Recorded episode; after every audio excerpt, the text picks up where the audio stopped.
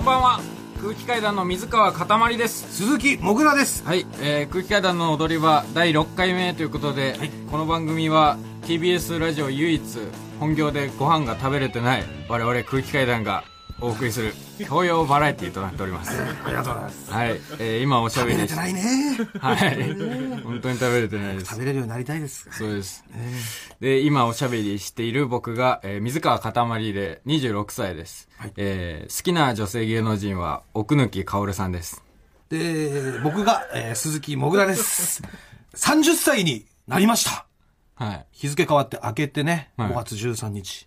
そうですね。ええいやー30想像できなかったでしょん？小さい頃そうですね30。になったら小さい頃の30歳って言ったらだいぶ大人だもんね。いやーね、はい。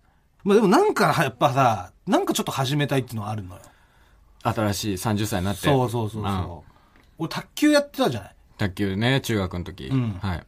でもこのまた30っていうね、はいこの機会に、んちょっともう一回始めてみようかなと。まあ、卓球。本当に面白いから。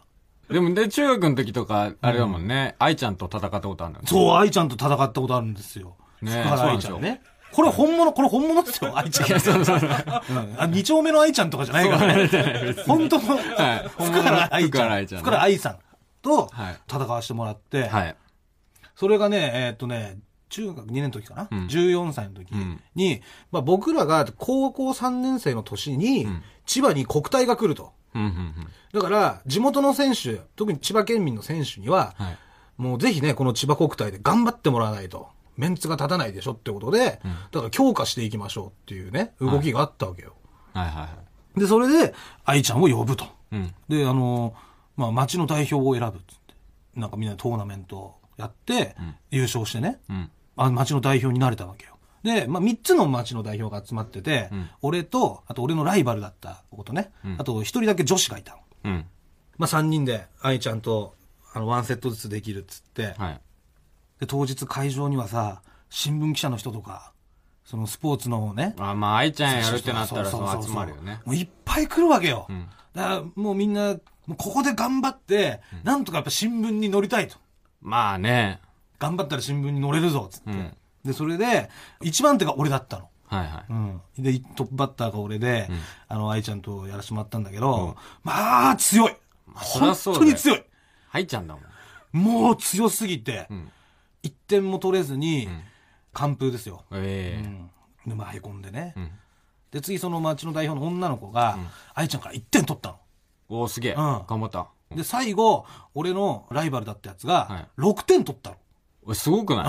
うん。まあ、一応戦い方の相性みたいなのもあるんだけど、うんそいつがガンガン行くタイプで、ん俺はどっちかっていうとさ、こう、ミスを待つ感じのタイプだったから、そういうタイプだったそうのいうタイプだったから。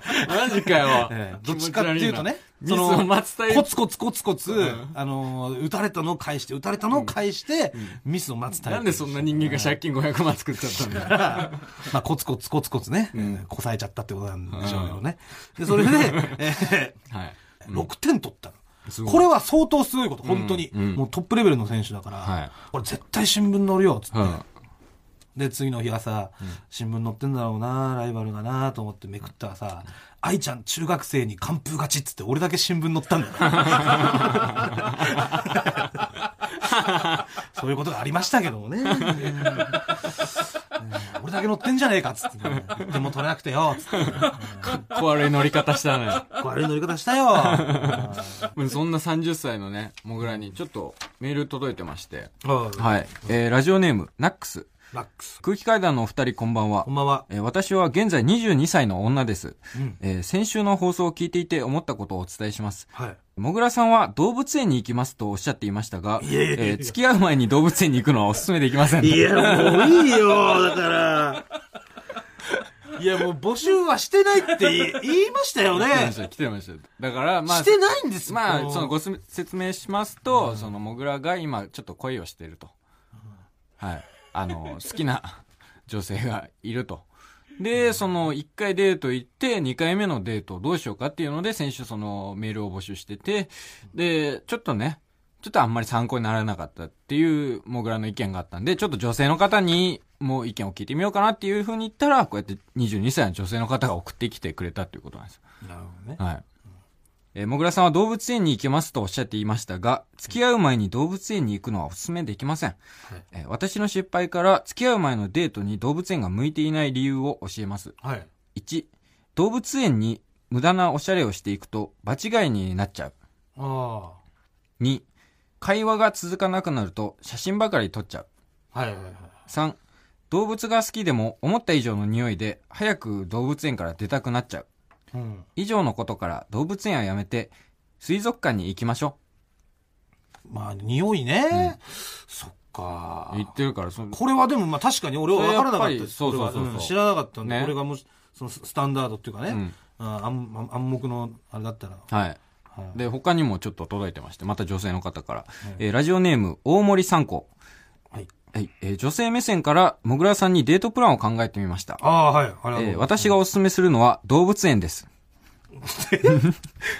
動動物園？はい。動うん物園支持派の女性からもちょっとメールが来てて。ああ、やっぱそうなんだ。はい。はいうんえー動物園なんて、うんえー小学生の遠足以来行っていないという方ほどおすすめです。うん動物園は久しぶりに行くと普通にめちゃくちゃ楽しいです。うん動物を会話の中心に据えられるので、話すことがないなんてことにはまずならないと思います。うん。そして大抵の動物園は700円以内で入ることができ、大変コスパもいいです。そうなんだよね。安いのよ。で、動物園は閉園も早いので、その後のご飯でも、となっても長い時間一緒にいられるし、そこで解散になっても、真面目な交際感が演出できます。確かにそうなんですよね。はい。うん。以上、21歳処女のおすすめでしたい。や、もういいよ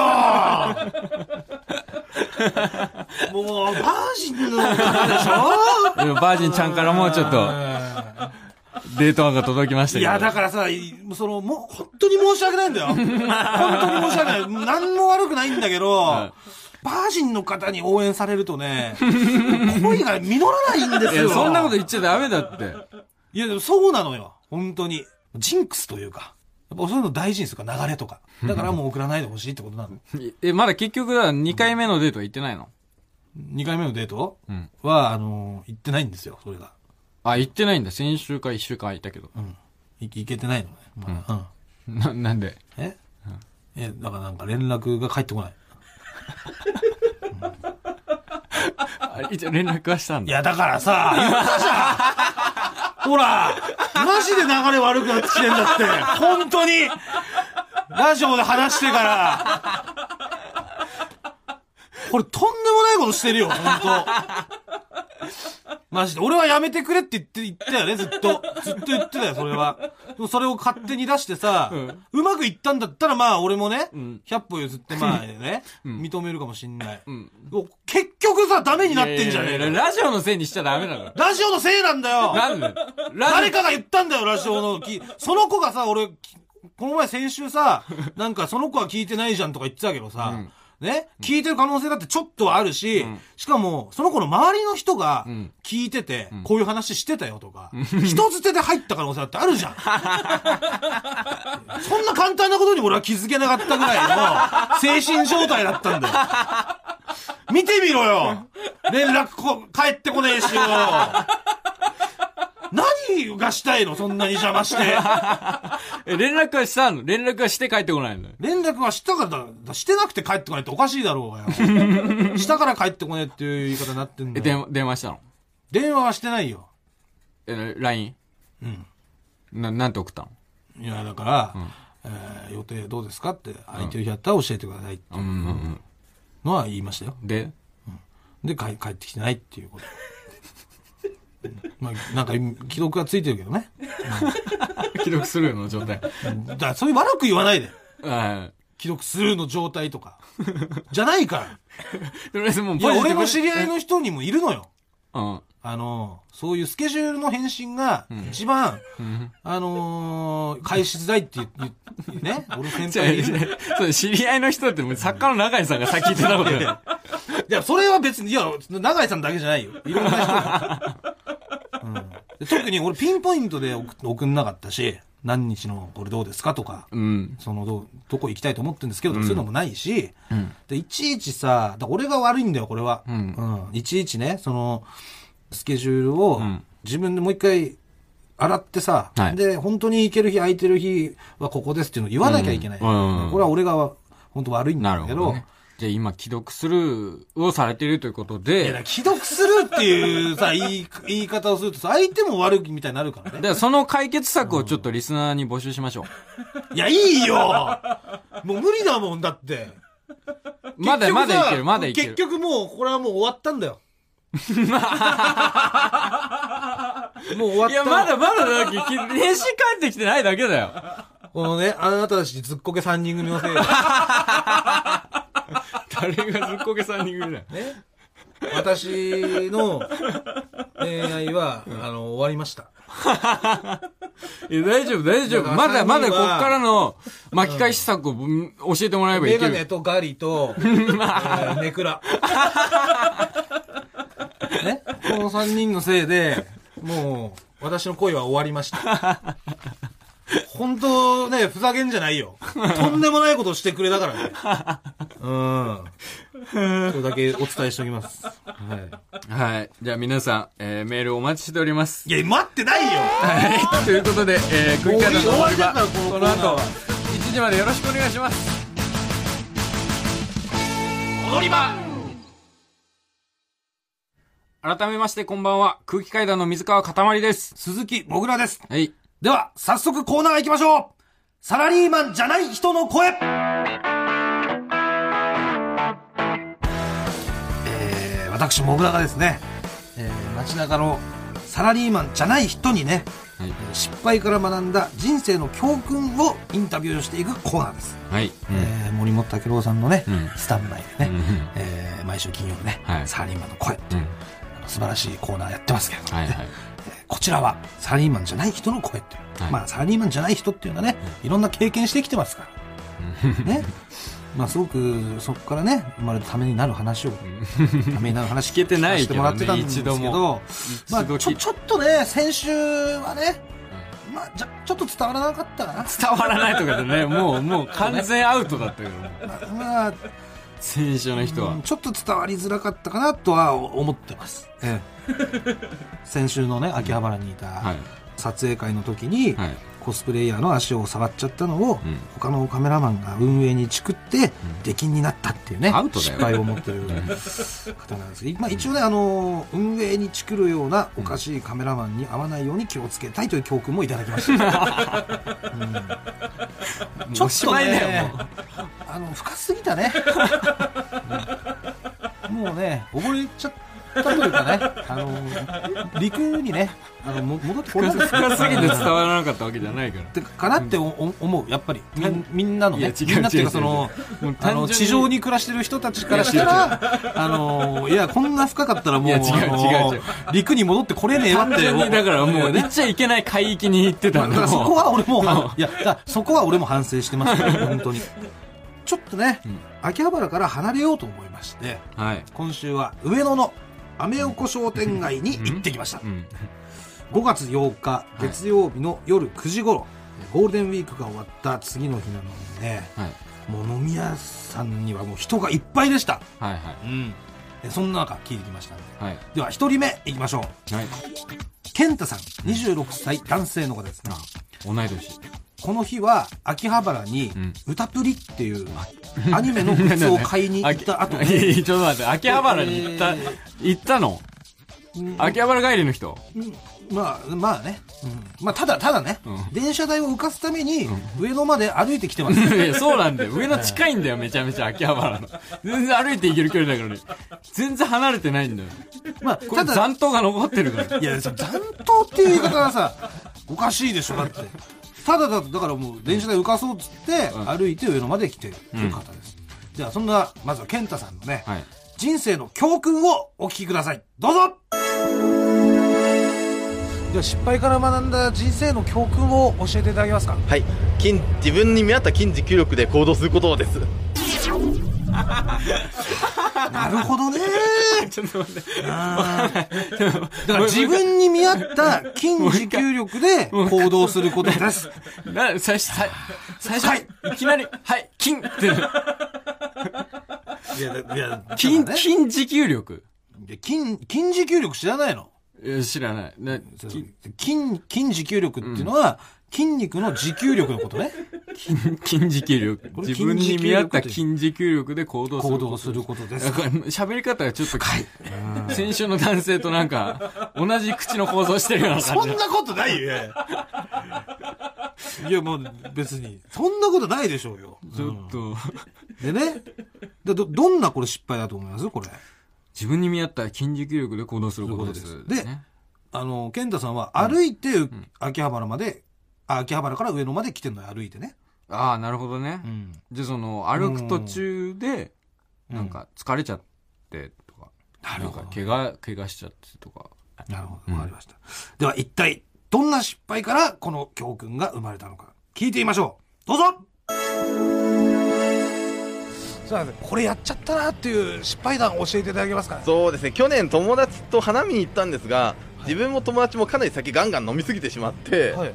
自分はまだ大丈夫だったんですが友達がすごいぶっ倒れた状態になったんです。え、だ男性ですか？女性です。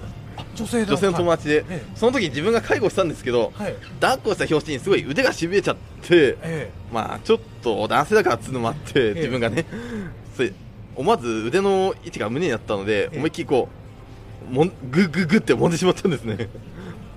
筋持久力も誤っちゃったもんで。えそれバレてないんですか？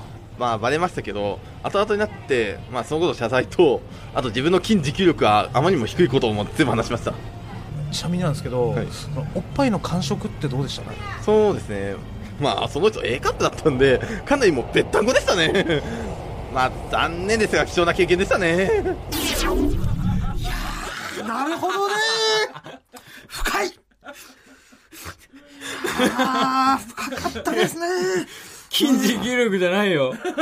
筋持久力のせいじゃないよ。で自分の筋持久力を見誤ってしまったっていうことなんいや、だ違うよね。違う違う違う。うんだから、こう、自分に見合った筋持久力で行動することだよっていいや違うもうう話なんでもう系統で言ったら先週の人と同じなんだあるよね。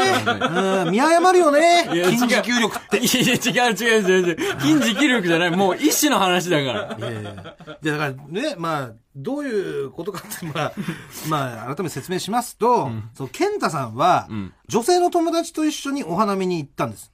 うんで、その時女性がもうベロベロに酔っ払っちゃって、はい。立てなくなっちゃったと。はい。で、その女性の背後から、お腹にこう手を回す形、つまりこう抱きかかえるようなね、うん形にして解放しようとね。そ、それもなんかおかしいんだよ。もうちょっとさ、準備段階に入ってんだよ、それも。隠しいやん違う違う違う違う違うだってもっと別の起こし方ある。いやいや、あ、それはね、多分飲み会に行ったことがない。本当に。違う違う違う違う。優れた人間を見たことがない人の意見いや違う違う違うです、それは。絶対にもう狙いに行ってるもん。優れた人間は背後から行くもんなんだよね？これ覚えておいてくださいよね。絶対に隠しいや、なんだよ。本当にそうだから。こう、背後から行かないと、うん、絶対に無理。まあ、結局自分の筋持久力がなくて、あの、ずるずると女性が落ちてきてしまって、たまたまね、その自分の 腕のところに、たまたまじゃない。女性のその胸がね、来てしまったと。違う、本当にうん。おっぱいを触るという明確な意思があったなんでこう、その時腕をね、腕をですよ。手じゃないですよ。腕ですよ。腕をね、こう、グッグッてもう動かして、え揉んでしまったっていうことなんですね。そっちの方がなんか気持ち悪いんだよ。そこの配慮がある分。どうせならもうさ、もう手手のひらで言ってほしいんだよ。もう、上腕二頭筋で言ったってことでしょ？いや、だって、手のひらで言ったらさ、そ、それもう触ろうとしてるじゃん。そうじゃないから。触ろうとしてんだもん。じゃ筋持久力がなくて、結果的にズルズル落ちてきちゃって、うんうわ、腕がき、腕のところに胸が来ちゃった。どうしようっていう状況なのいやでも順番が違うわけ。いやでもでそこで胸が来ちゃったからもうこれはっつって、グッグッてこう腕を 動かして、男性だったもん揉でしまっでたっていう。、ぐぐぐっと揉んでしまいましたよね、つったんだよ。それはね、うん。でもそれも筋持久力がい、や、違う違う違う。を見誤らなければ、あのークソ人間だよそんなことなかったと。だってその後だっ。やってぱあるよね。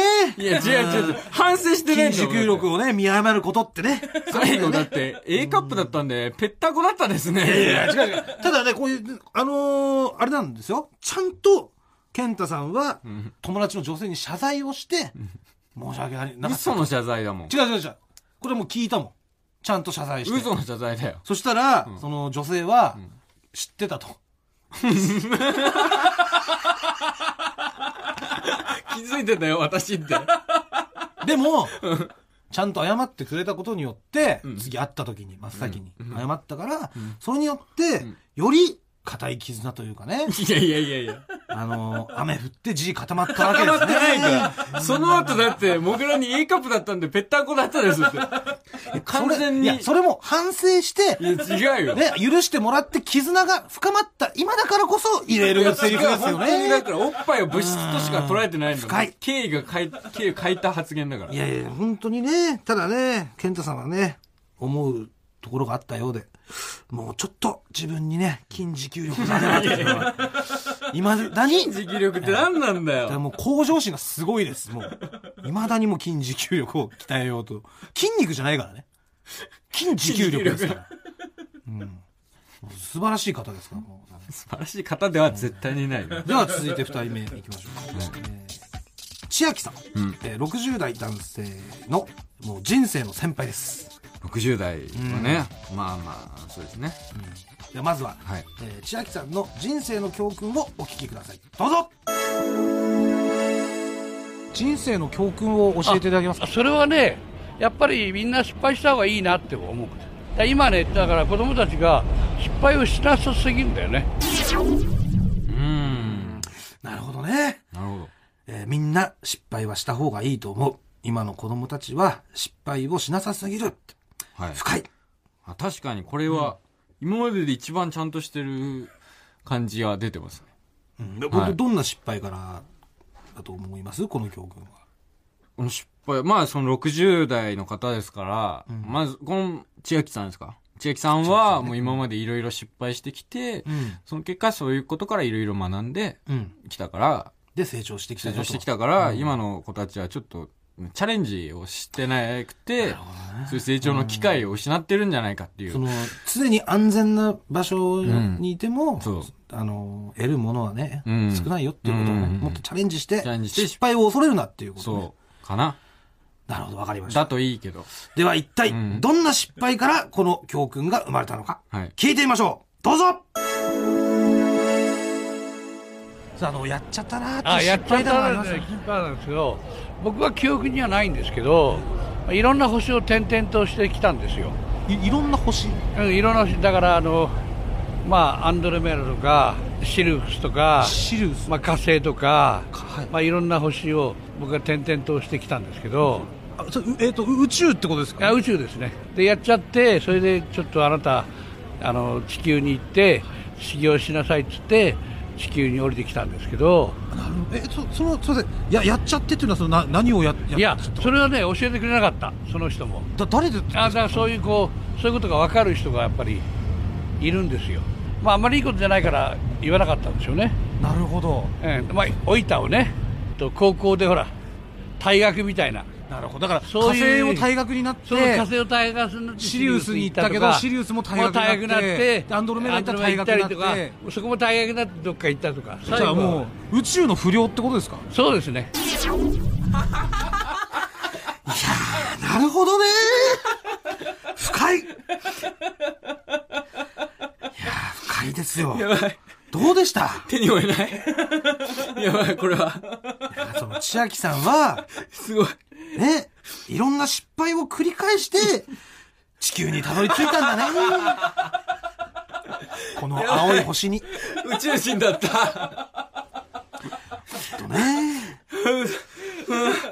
もう。まあ、つまり、千秋さんはね、その、記憶にはないんだけど、あの、アンドロメダ、えーシリウス、火星など、あの、いろんな星を転々としてきたと。なるほど。はい。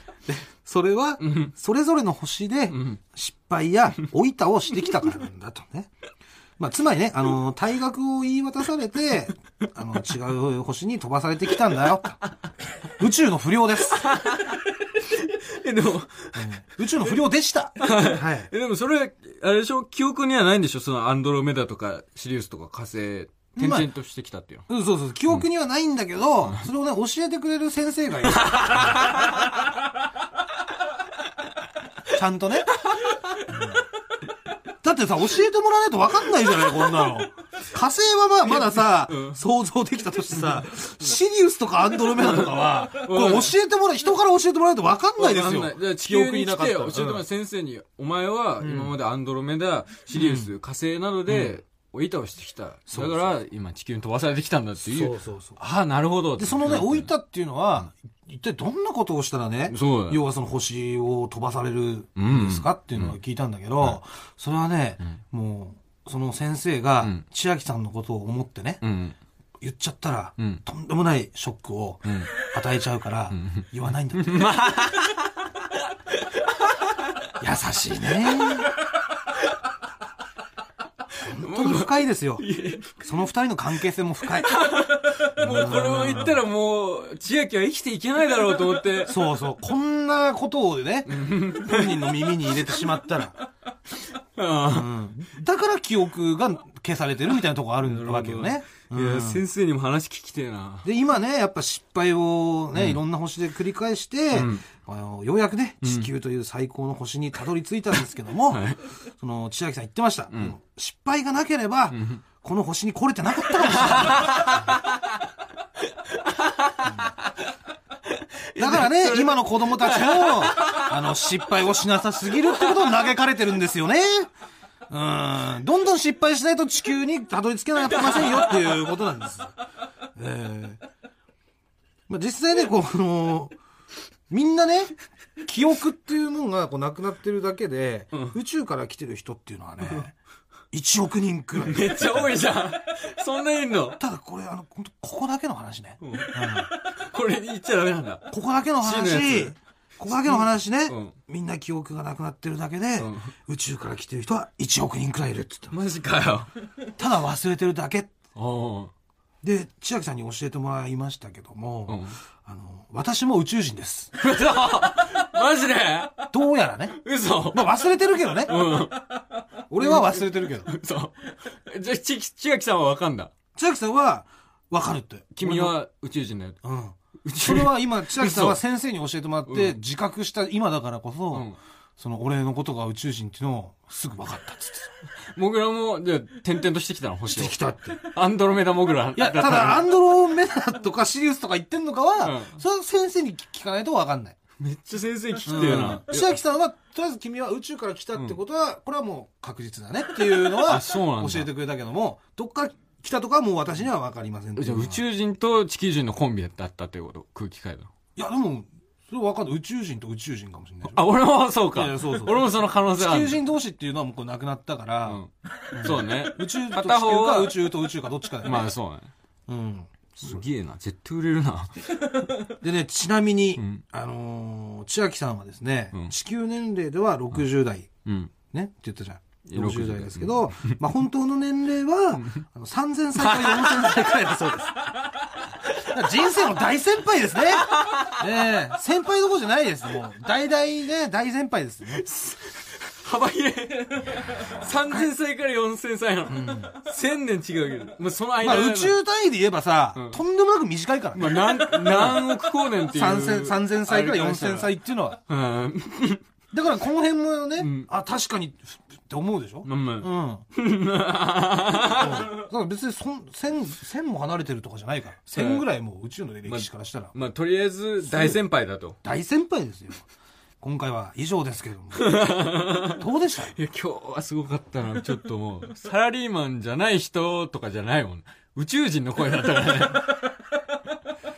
まあね、宇宙人だとしても、はいサラリーマンじゃないですから。まあ宇宙人もサラリーマンじゃないからね。まああとあのね、その千秋さんの話によると、んあの、サラリーマンで宇宙人もいるってことなんですね。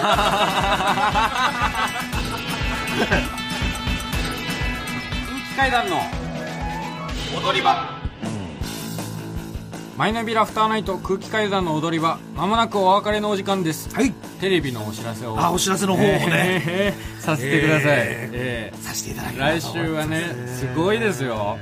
来週、まあ、水曜日ですね。17日の水曜日夜11時56分からはい。の CBC テレビってあの名古屋の放送局の方で「本能寺」という番組に出させていただいております、あの今田さん東野さん雨上がりさんの MC されてる番組にちょっとゲストで何？呼んでいただいてね。うん。いや、本当にね、あのー、名古屋でも楽しかったね。どどどうしたどうした何が？何？今？何が？何？こうこうやって突っ伏したけどいいね吐き吐きそうになったの？いや、なんかガガスみたいなのが出てきたから、体からね。びっくりしちゃうから。ガス。いきなり告知したらゲロ吐いちゃうから。喜喜びのガス。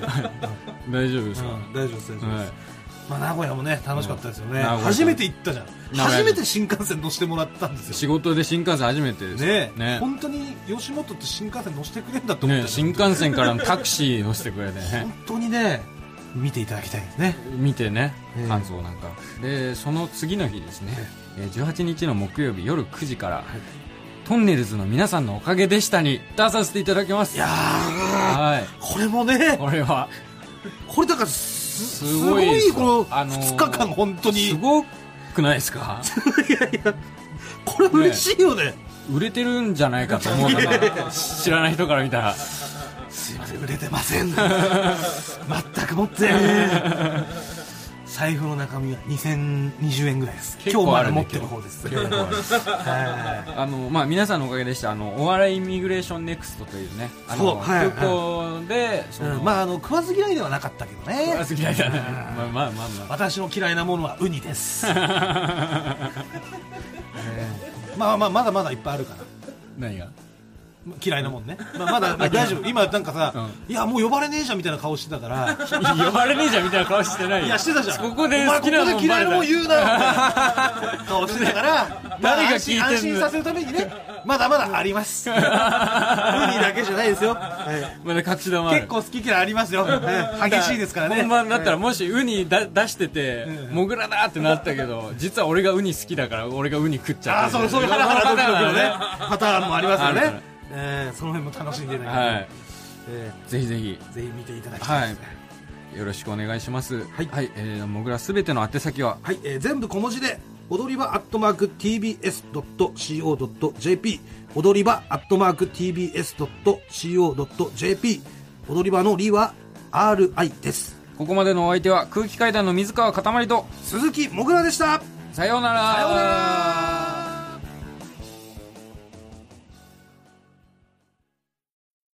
ベビーのいる生活迷える子育て応援ポッドキャストは育児中のパパママが集まる匿名座談会。あまりこう預けると、このお母さん愛情薄いわねとか、マリアさんも思わないんです絶対そんなこと。でも自分は思っちゃうんですよね。毎週月曜配信です